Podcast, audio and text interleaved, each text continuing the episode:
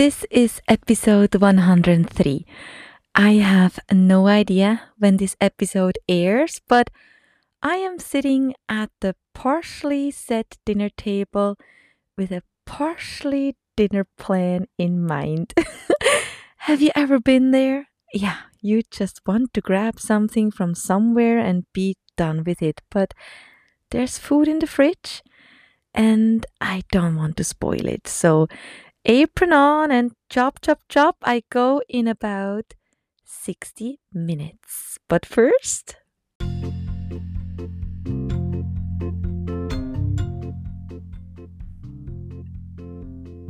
four a.m. the podcast. Welcome to the family. Join me weekly on an exploration of musings, real-life stories, and down-to-earth, head-shakeable sharings of my family of seven, which will make you laugh, wonder, and sometimes cringe. There's a lot of stuff happening in a big family, and we're big. We live big, we laugh big, and we are live from the heart of Texas. Our motto, go big or go home, but that includes we can do hard things together. I am Andrea, a Swiss girl turned Texan. This podcast is a simple offering from me to you.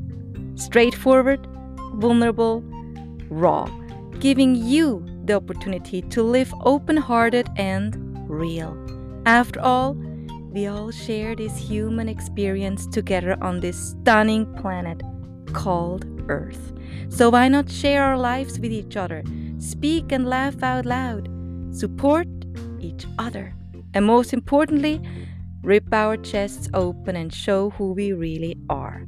It's the best feeling after all, to be you, to be me.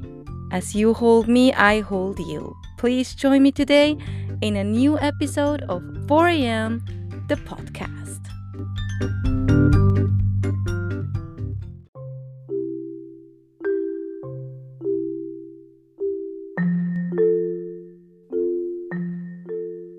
I need to share with you something I'm sure you have heard before. Everything is food. What I find in my circles is kind of an awakening. We all have been soaring on social media, sharing everything and anything constantly. But in my circle, I noted that nowadays friends and colleagues are sharing experiences, special moments they deeply care about. I no longer get the random stuff in my feed with the line, "Oh yeah, this just happened." On my feed, I see wonderful travels and getaways, get-togethers and milestone celebrations. My feed is pretty cool. I can see that my circle is truly focusing on life.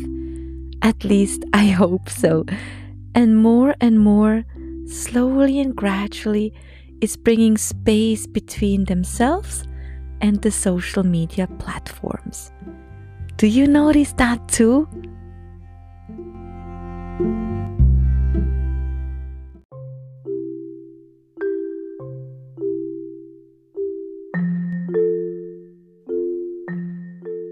For me, I really view social media as food.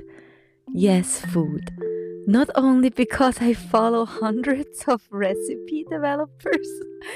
No, but I consume with my eyes. I consume with my ears, I consume with my brain, I consume with my emotions. I constantly consume. I hear, I see, I sometimes think, I actually taste. But I can truly say, for me, everything online is food and therefore has to be digested. So I know how to digest my meals, my real meals. Or at least it's not of my biggest concerns. My body is pretty good in doing that task on the list. But how do I digest what I see, what I hear during the day? For me, talk therapy with my husband and my family. Really, it works for me. And where and when do I do that? Daily dinner table. Latest, I think that is why family meals are so important. And whenever we go grab something, a meal outside the house, those social media digestions just don't happen. Because we're not home, because we are in and out, fast and surrounded by so many other hungry beings. Yeah, home meals are best. Sit down, digest what we consumed on social media and bounce it off with each other.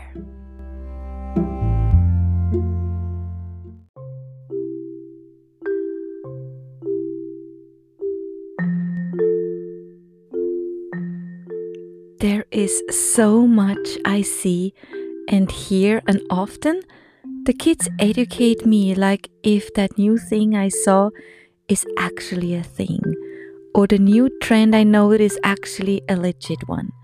It's pretty cool what they have to say, and they do the same. I can tell when they saw something disturbing, and because I share and talk about my stuff, they do too, like Liam last night.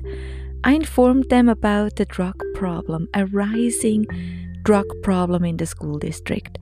And then he pulled out his phone and showed us all a post about drugs circulating, deadly drugs, and police is concerned about the trick-or-treaters. And again, like every year, they had a discussion of only grab wrapped candy, only put in your mouth what is store-bought.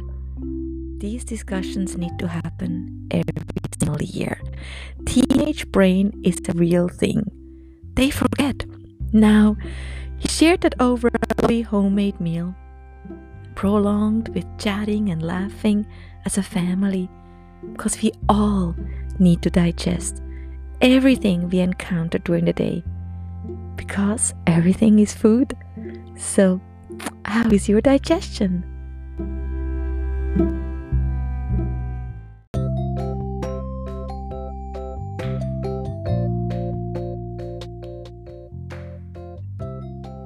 And that was it for today.